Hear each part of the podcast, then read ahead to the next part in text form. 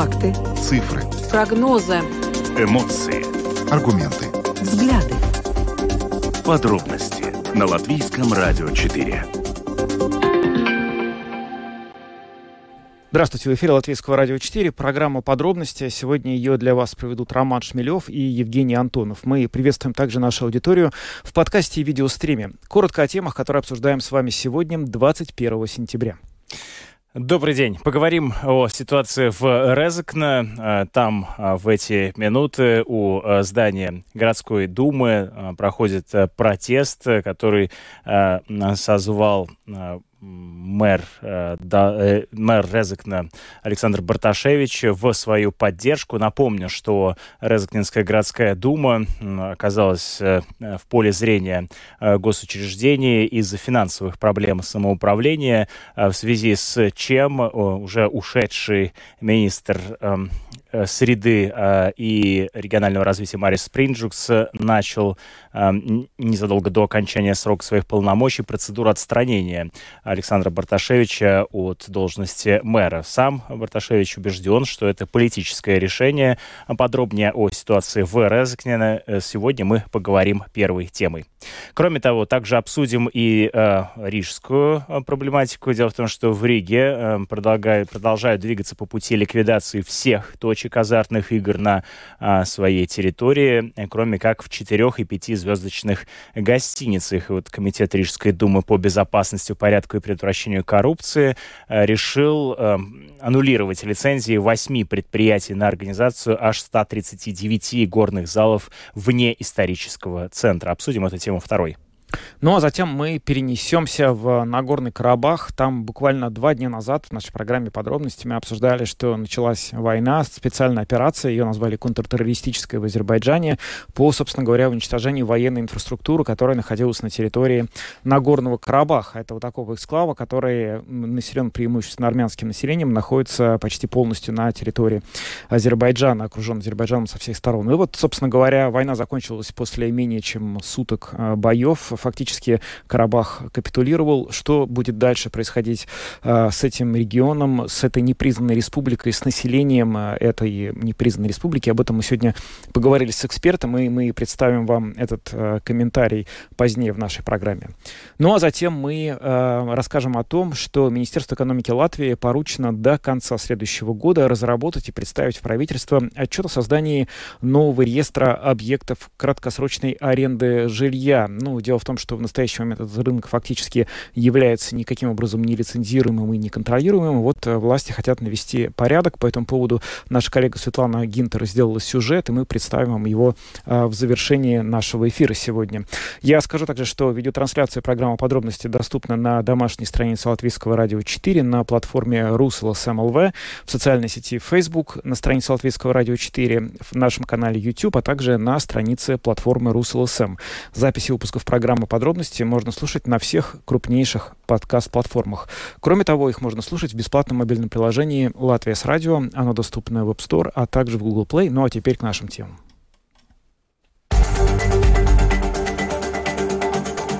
Подробности прямо сейчас –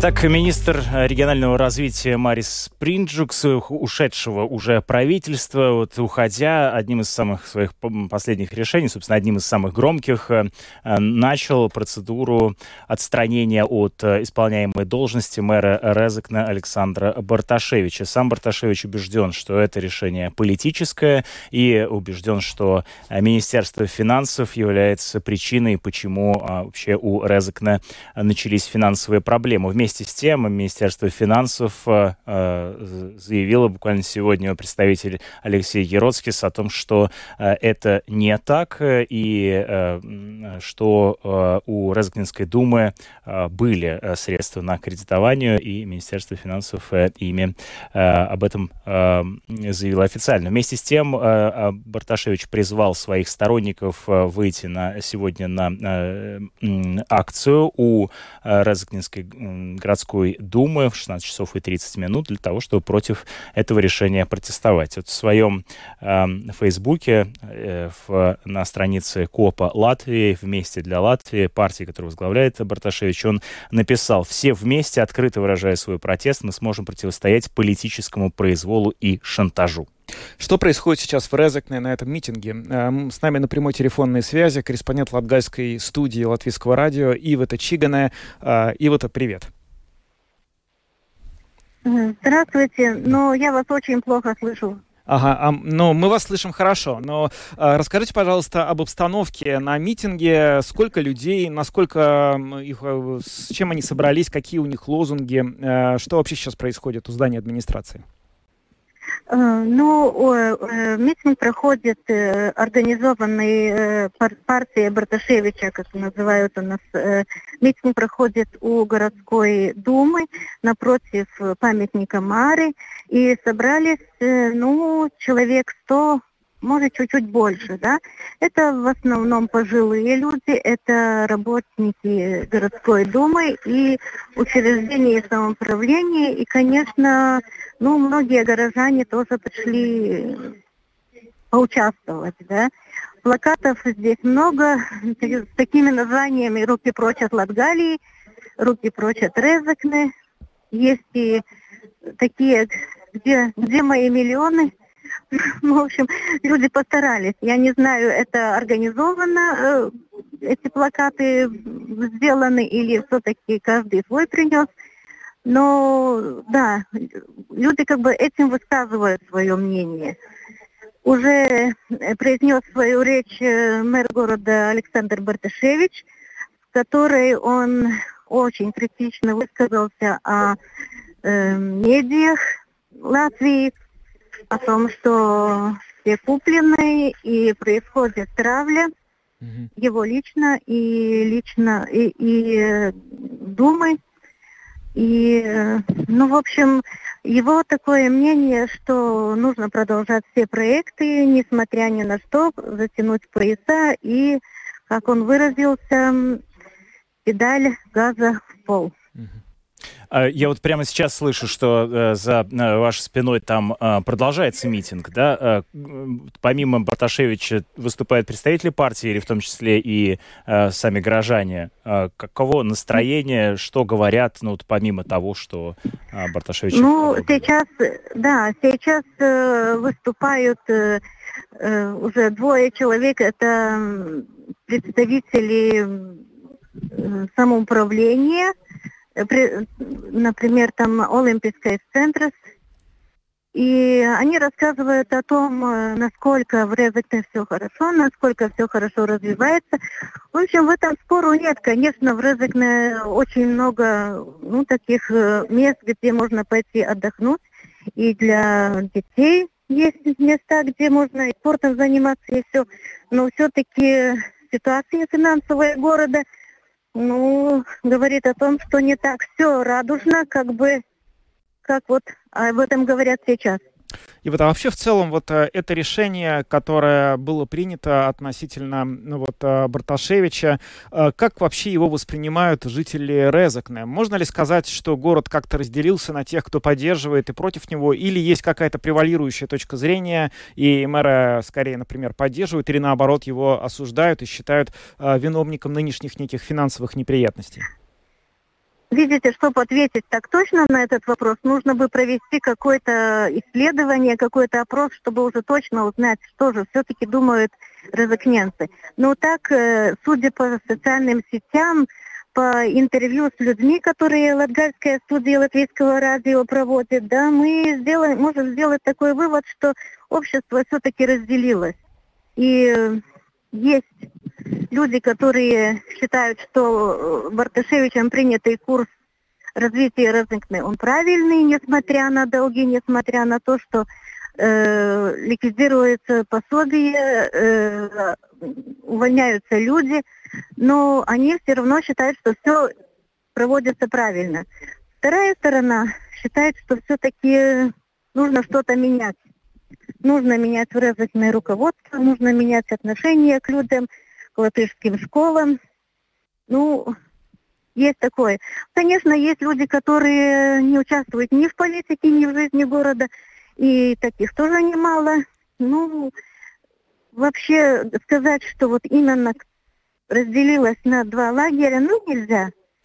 Ивита, у меня такой вопрос. В призыве, который содержится в Фейсбуке на странице партии КОПа Латвии «Вместе для Латвии», там э, такая строка существует. Э, желание правящих повернуть вспять развитие Резекна может свести на нет результаты тяжелой и кропотливой 14-летней работы. Действительно, Александр Барташевич возглавляет э, э, Резекнинскую думу э, с 2009 года. А нет ли усталости у э, горожан от э, некоторой несменяемости власти на протяжении 14 лет? что, правда, заметно и в других мы самоуправлениях, но, тем не менее, вот непосредственно э, в Резекне, как это ощущается? Ну, тут тоже ответ может быть двояким. Эм, конечно, э, Резакне очень много русскоговорящих людей. И Барташевич, он, у него отношение к, ну, так скажем, лоя, ну, не лояльное, ну, ну, в общем, такое ощущение, что все-таки э, русскоговорящие люди как бы ну, он считает, что они ущемляются здесь в Резакне, да, именно тем, что вот э, э, государство не, не, с этими проектами не позволяет ему работать и развивать Резакне. И, ну да, я не думаю, что это очень какую-то национальную рознь сеет, но все-таки чувствуется в городе такое, ну, отношение по-другому уже русскоговорящие, латышскоговорящие, латгаль, на латгальском языке говорящие. Все-таки что-то изменилось за это время. Ну, я правильно понимаю, да, что вы говорите о том, что э, русскоговорящие жители Резекна считают э, Барташевича лояльным по отношению к Барташевичу, да? Ну вот, смотря сейчас на то, что здесь происходит, можно сказать, что да, но это отнюдь не все жители Резекна, и отнюдь не все так думают. Mm-hmm. Ива Чигана, корреспондент Латгальской студии Латвийского радио, была с нами в прямом эфире с, из Разакана, где проходит митинг, который организовал Александр Барташевич. Ивита, большое спасибо, что подключились к нашему эфиру сегодня.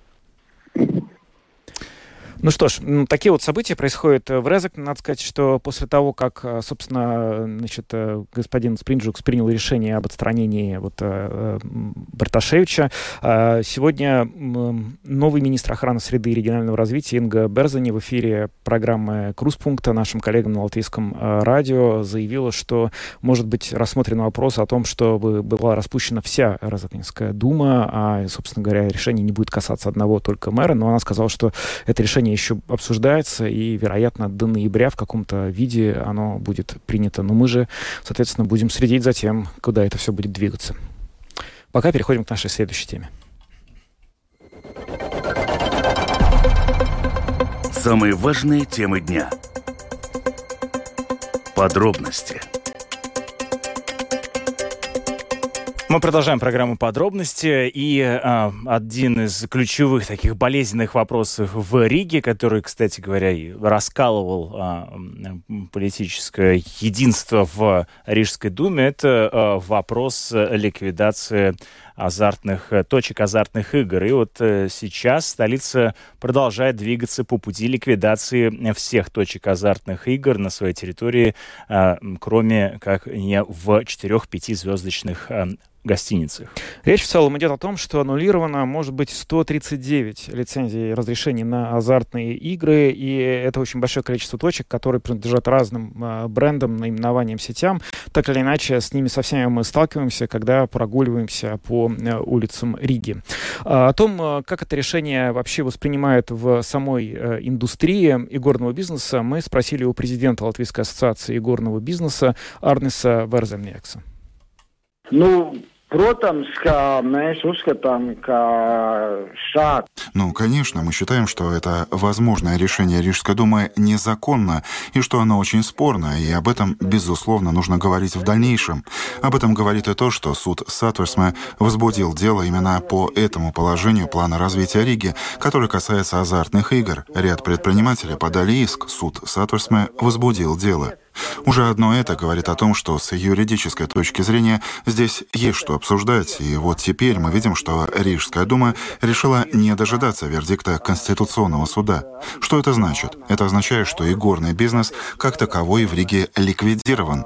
Рига — это примерно половина всей страны, и фактически речь идет о том, что теперь игорный бизнес как таковой де-факто упразднен и запрещен.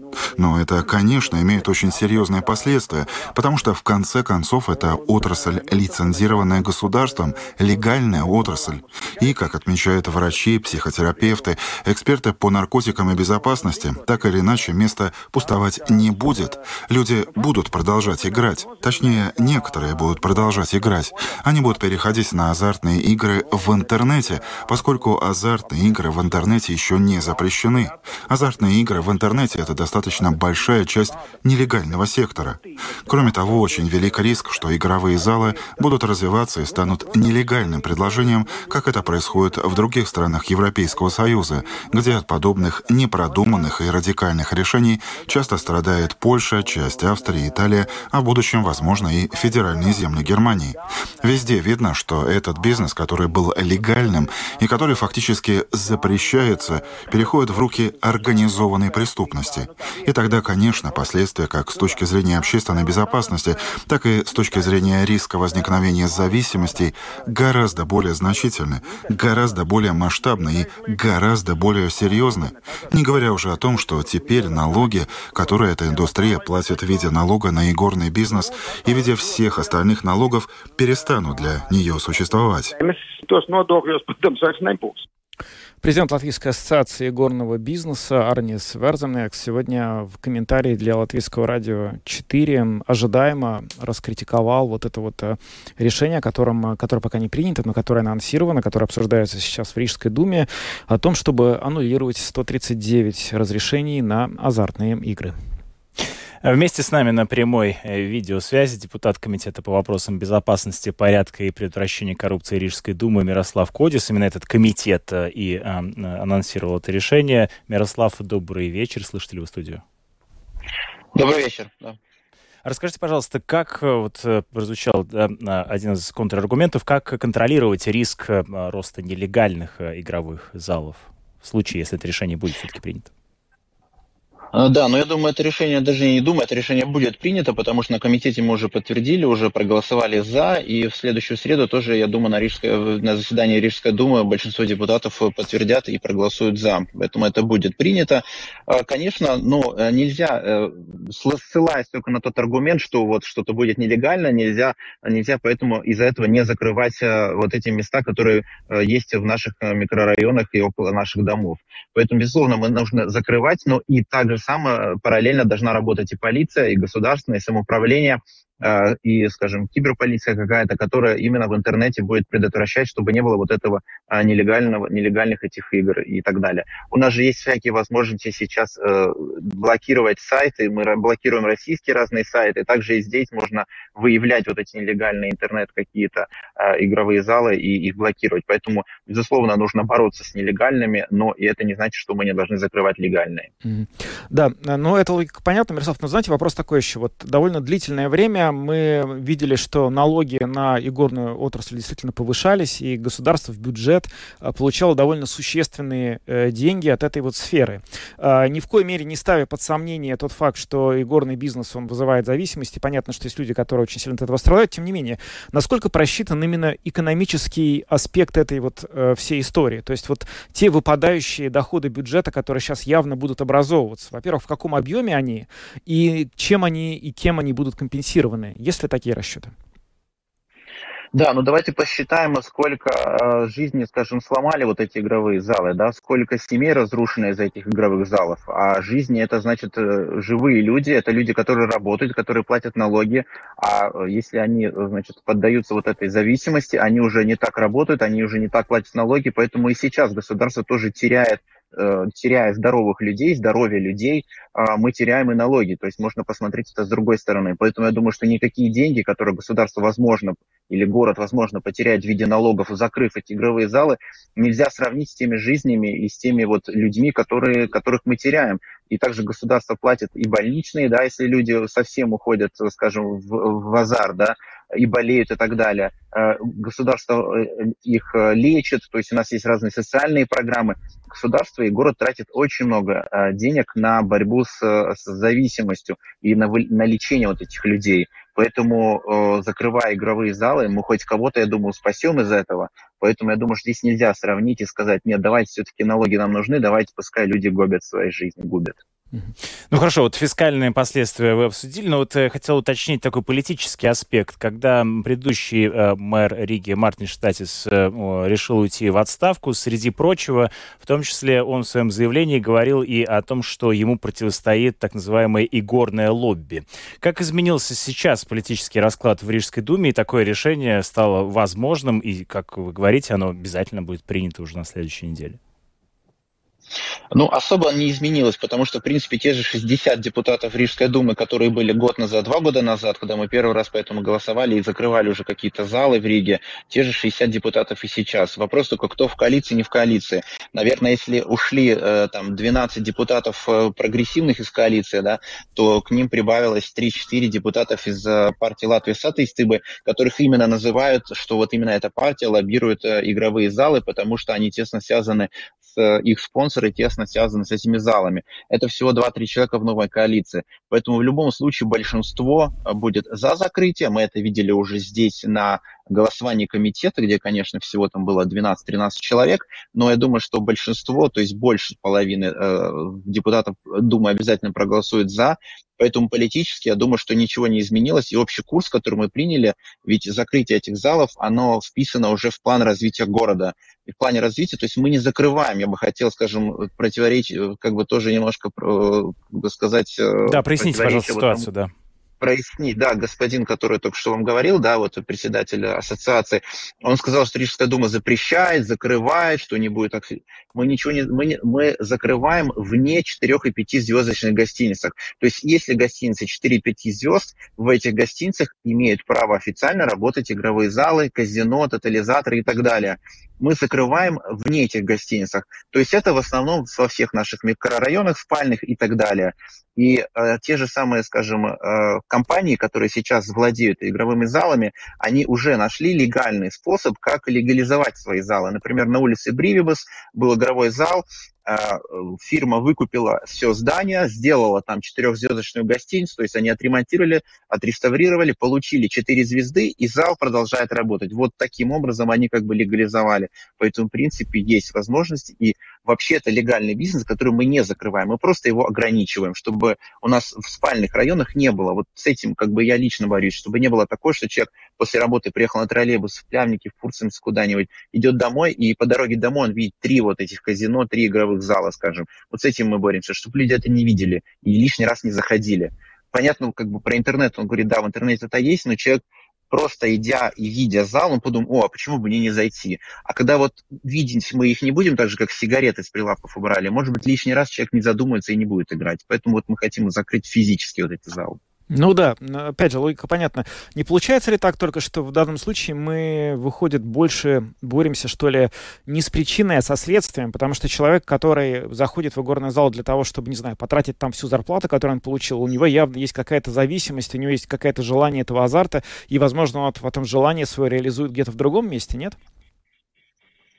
Ну, возможно, он будет... Я думаю, что с теми людьми, которые совсем уже зависимы, конечно, мы просто закрыв зал, и понятно, мы это дело мы не решим, так же, как алкоголь запретить, да, по выходным продавать, все равно он будет где-то его искать.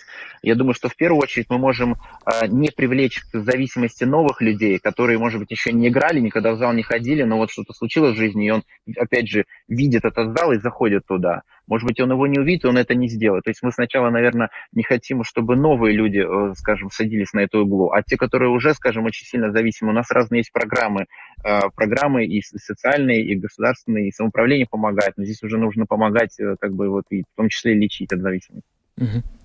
Благодарим вас. Мирослав Кодис, депутат э, Комитета по вопросам безопасности, порядка и предотвращения коррупции Рижской думы, был с нами на прямой видеосвязи. Спасибо, что сегодня Спасибо. подключились к нашему эфиру. Ну да, действительно, у нас, э, скорее всего, в Риге значительным образом, таким образом изменится пейзаж потому что вот эта да. классическая да, э, картина, когда ты выходишь и на перекрестке э, э, стоишь рядом с одним игральным салоном, и у тебя обязательно в визуальной, так сказать, перспективе возникает один, а то и другой, и третий, и четвертый, то да, видимо, эта ситуация... А ты видел в новостях, вот два или три дня назад прямо везде прошло, что закрыли, значит, зал, который находился прямо на вокзальной площади. Напротив. Конечно. Да, это прямо вот... Ну, Средоточие. Ушла эпоха, то есть и в таком именно контексте это все и обсуждалось. Ну да, ну как и все сложные решения, здесь всегда будут аргументы за и против, потому что всегда есть э, те, кто скажет, что люди, в общем, разумные, и мы исходим из того, что они разумные, они же голосуют на выборах, по крайней мере, но при этом мы считаем, что они не могут сами своими деньгами распоряжаться. Это одна точка зрения, а другие будут говорить, что зачем людей лишний раз провоцировать, если мы будем везде размещать игорные залы, э, палатки, которые торгуют, не знаю, алкоголем, э, сигаретами, то люди будут больше играть и курить, и пить алкоголь. Да, ну и понятно, что тут э, есть, так сказать, называемое быстрое удовольствие, вместе с тем и э, надежда на то, что ты можешь принципиальным образом изменить свою непростую жизнь. Я это думаю, правда, да. То, что вот, э, вот эти... Это, на самом деле, в каком-то смысле это же причина того, почему телефонные мошенники так популярны и по-прежнему, несмотря на то, сколько бы ни говорилось и в Латвии, и в Эстонии, и в Литве, и в других странах, это прям вот настоящий бич. Они звонят, и люди им верят, что чудо случится. Именно вот мне позвонил тот человек, который сделает меня почему-то богатым. Так, да, в любом случае, как э, мы уже э, говорили только что с нашим э, собеседником, это решение э, пока э, да, оказалось, оказалось в комитете по вопросам безопасности, порядка и предотвращения коррупции Рижской думы, но вот наш собеседник Мирослав Кодис э, абсолютно убежден, что вслед, на следующей неделе это решение уже э, станет решением общим, решением Рижской думы, распоряжением, и таким образом, э, да, вот э, эти 139 игорных концертных залов э, э, закроются. Хотя, как мы слышали, некоторые из них, э, некоторые фирмы находят новые решения и вместо игральных салонов организуют специальные гостиницы, чтобы при них уже мог существовать игральный салон. Так что это будет интересное время с точки зрения еще и развития туристического бизнеса. Разовьется резко гостиничный фонд. Ну что ж, переходим к следующей теме. Латвийское радио 4. Подробности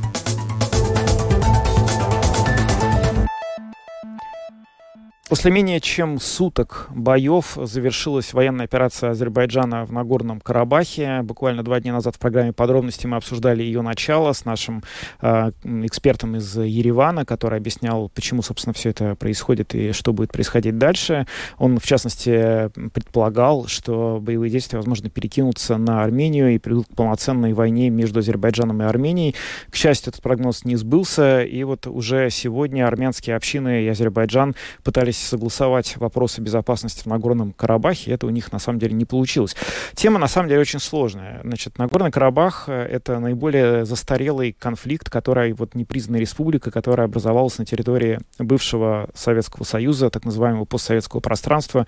И это произошло еще в конце 80-х годов, когда расклад сил в этом регионе был э, принципиально иным. Тогда на коне была э, Армения, Азербайджан был очень э, бедным. В общем, так вышло, что вот Нагорный Карабах тогда э, как-то получил такой непонятный статус э, и на протяжении очень длительного времени этим статусом пользовался. Теперь, собственно говоря, все это, э, очевидно, подходит э, к концу. Сейчас в Нагорном Карабахе разоружение тех э, подразделений, которые там были, фактически либо завершено, либо завершается. Э, и на самом деле происходят э, инциденты с участием миротворцев российских, которые находятся там. Вот сегодня президент Азербайджана Алиев звонил Путину и приносил извинения в связи с гибелью российских военных в Нагорном Карабахе. Что будет дальше происходить в этом регионе? На самом деле это очень важный вопрос для всех подобных конфликтов. Э, такую замороженную историю мы имеем и в Приднестровье, и в Абхазии, и в Осетии. В общем, все это на самом деле возможно, что пример, который мы сейчас видим в Нагорном Карабахе, станет э, тем вот трафаретом, э, по которому другие замороженные конфликты будут пытаться действовать дальше. И все это мы сегодня обсудили с известным политологом, экспертом по Центральной Азии и Кавказу Аркадием Дубновым. Ну, главное, это большая драма э, вообще всего армянского мира, всех армян в мире. Э, развеяны окончательно, так сказать, иллюзии, поколеблены амбиции некогда. э, так сказать, витавший в головах интеллектуалов армянских еще в прошлом веке, что удастся создать второе армянское государство, а Карабахе даже, может быть, объединить его с материковой Арменией. Все это э, оказалось, в общем, красивым, но недостижимой сказкой. Мировая геополитика а, ныне, а, где торжествует право силы, оно а, опрокинуло эти мифы. Да и оно, в общем, мало было обосновано с самого начала, к сожалению. Что теперь? Да, Нагорный Карабах, э, если де юра считался большинством мирового сообщества подавляющей территорией Азербайджана, то теперь ситуация приближается к тому, что это станет де-факто. Да, азербайджанские власти начинают уже распоряжаться а, в Карабахе настолько, что вот мы видим, что э, трагический инцидент с гибелью миротворцев российских почему-то уже второй день э, при этом не сообщается их количество, хотя по неофициальным данным их либо 4, либо 5, то есть все те, кто сидел в этом УАЗике, в машине. Так вот, э, кроме того, что не сообщается количество, сообщается, что расследование ведут этого инцидента а российские миротворцы и азербайджанские власти. Пока еще в Карабахе, где так или иначе э, есть и армяне. Почему там нет армянских представителей? Это вопрос важный, потому что я боюсь, что такое рода расследование приведет к тому, что обвинят в гибели этих миротворцев именно армянскую сторону. Да? А, о чем это говорит? О том, что э, будущее ближайшее Нагорного Карабаха мне видится как э, территория, безусловно, находящаяся под контролем Азербайджана, но в которой до тех пор, пока там останутся жить карабахские армяне, а их э, много, слишком много, чтобы они все э, захотели уйти, либо смогли депортироваться, либо их смогли депортировать. Поэтому э, Россия заявит о том, что она берет на себя основу функции гарантии их безопасности. То есть, собственно говоря, опять все то же самое, что было три года назад, когда мандат миротворства Россия получала после окончания своей почти трехдневной войны. Вот этот период э, будет, думаю, недолго. А, Россия сейчас будет, конечно, очень серьезно пытаться и будет настаивать на том, что ее присутствие необходимо. Это и выгодно Армении, чтобы еще близко быть военно, кроме второй базы в Гюмри.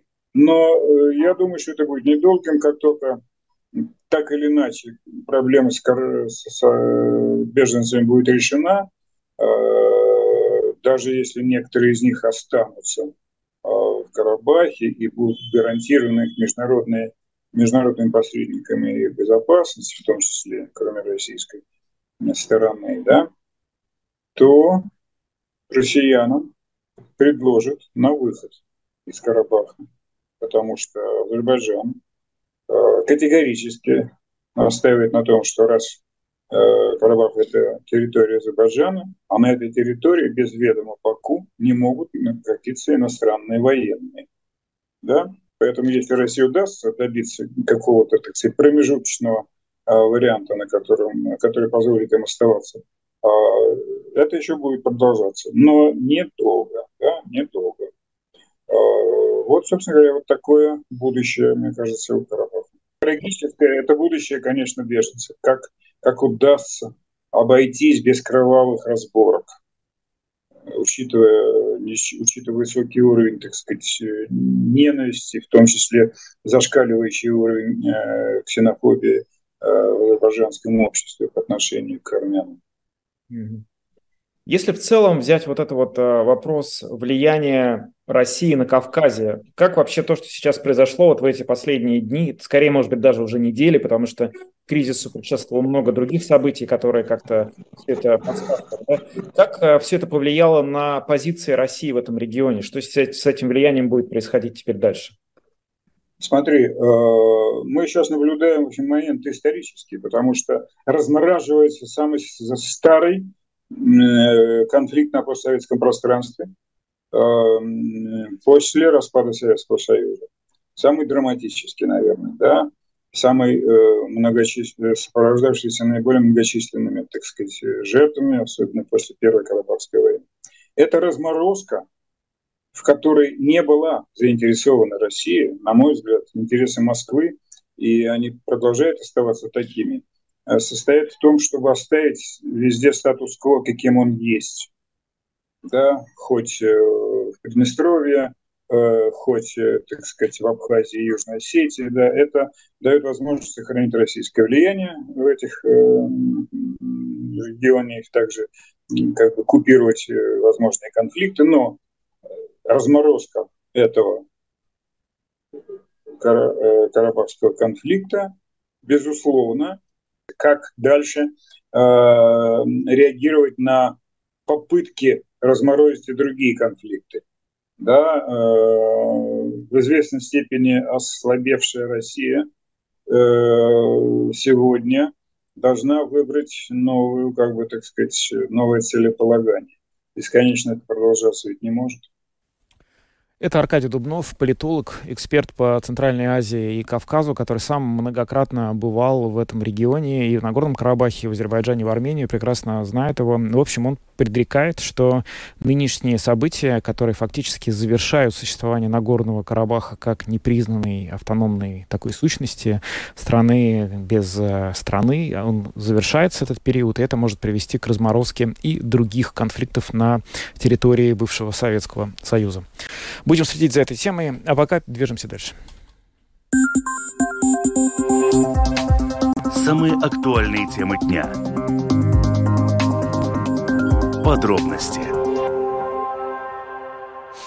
Те, кто самостоятельно планирует э, свои туристические поездки, наверняка сталкивались с различными платформами, где можно найти кратковременно снять жилье и отправляйтесь, не знаю, в любой большой э, столичный э, город, да и не столичный, на самом деле много и в провинции таких э, возможностей есть. Можно снять там целый домик или квартиру и сделать это, например, иногда дешевле, чем в отеле.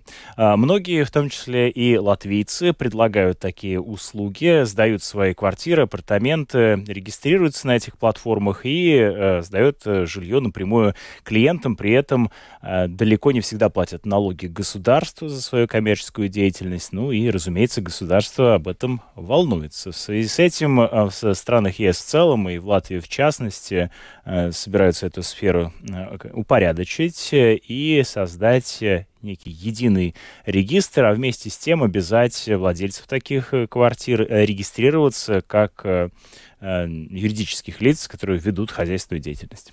Такая, да, перспектива, которая пока вот выглядит, это только начало процесса. Ожидается, что окончательно этот регистр, реестр будет э, сформирован, создан к следующему году. Ну, в общем, насколько это все подготовленное решение, кто от этого больше выиграет, кто проиграет. Наша коллега Светлана Гинтер пообщалась с некоторыми специалистами и теми, кто, собственно говоря, занимается сдачей жилья в аренду, и вот попыталась разобраться, к чему это все может привести. Министерству экономики поручено до конца следующего года разработать и представить в Кабинет министров отчет о создании нового регистра объектов краткосрочной аренды жилья или адаптации уже существующих баз данных постановлению Европарламента. И хотя оно еще не принято, готовиться следует заранее, отмечают в Министерстве экономики. Для чего же так необходим единый регистр тех, кто сдает жилье в краткосрочную аренду? Министерство экономики поясняет это в своем письменном ответе. Наличие реестра позволит туристам проверить, зарегистрирован ли конкретный объект аренды и, следовательно, соответствует ли он минимальным требованиям, предъявляемым к краткосрочной аренде жилья как отдельной отрасли услуг по размещению. Министерство поощряет создание регистра краткосрочно арендуемого жилья в Латвии. В целях сокращения незарегистрированной экономической деятельности физических лиц, в том числе рисков оказания незаконных услуг по размещению, тем самым сокращая теневую экономику в сфере краткосрочной аренды жилья, определяя при этом особенности краткосрочно арендованного жилья и особые требования к его эксплуатации. На сайте Министерства экономики Латвии также размещена цитата министра экономики Илзы Индриксоне, которая отмечает, в Латвии следует создать систему, которая позволит выявить реальное число мест для краткосрочного размещения туристов и оценить, насколько велик на самом деле поток этих туристов. Крупные игроки на рынке аренды жилья согласны, регистр и более строгий контроль бизнеса нужен. Услуги по размещению должны предоставляться только сертифицированными предпринимателями или частными лицами, которые платят налоги, соглашается глава Ассоциации гостиниц и ресторанов Андрес Калнинш, комментируя данное министру экономики задание до конца следующего года разработать и представить в Кабинет министров отчет о создании нового регистра объектов краткосрочной аренды жилья. Он отмечает в своем комментарии агентства «Лето», что работа над этим должна быть проведена немедленно, без неоправданной задержки, поскольку ассоциация уже несколько лет активно выступает за создание упорядоченного рынка краткосрочной аренды. Калнинч также отмечает, что ассоциация готова работать в созданной Министерством экономики рабочей группе, чтобы совместно определить, какие ограничительные условия или требования следует применять в отношении краткосрочной аренды аренды жилых помещений. Калненш пояснил, что такая концепция может устранить недобросовестных игроков на рынке жилья, что означает честную конкуренцию между отелями или сетями гостиниц и краткосрочными арендодателями.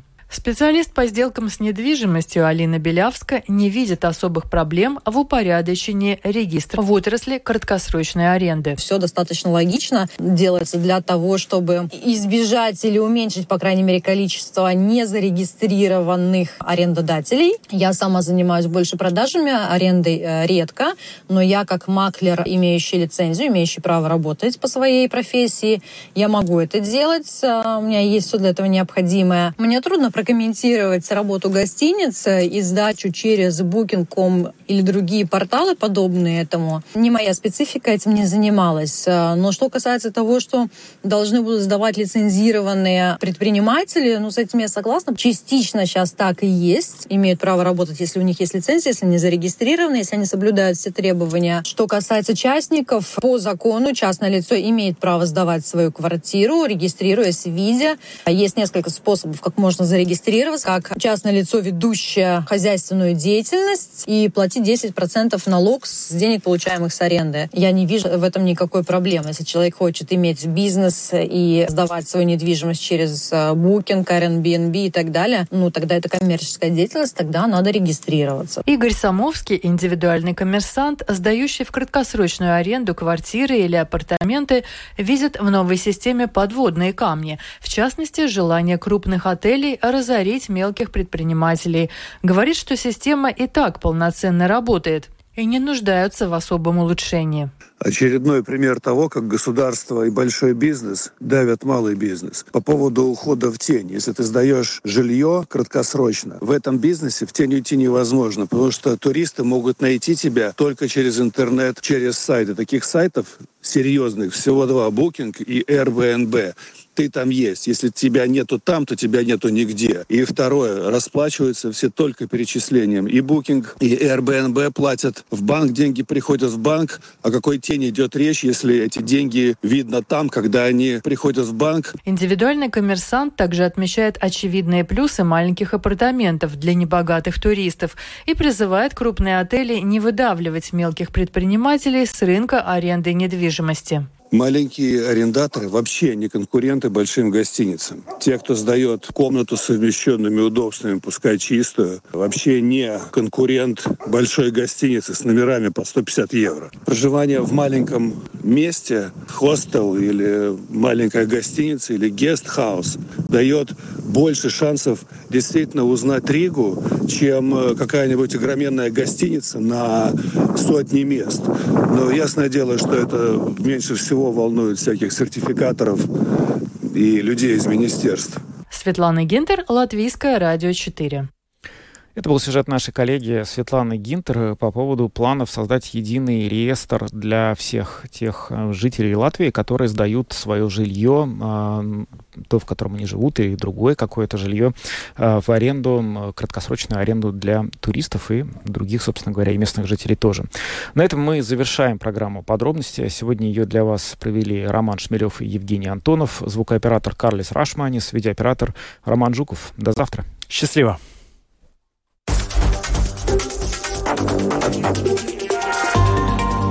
Латвийское радио 4.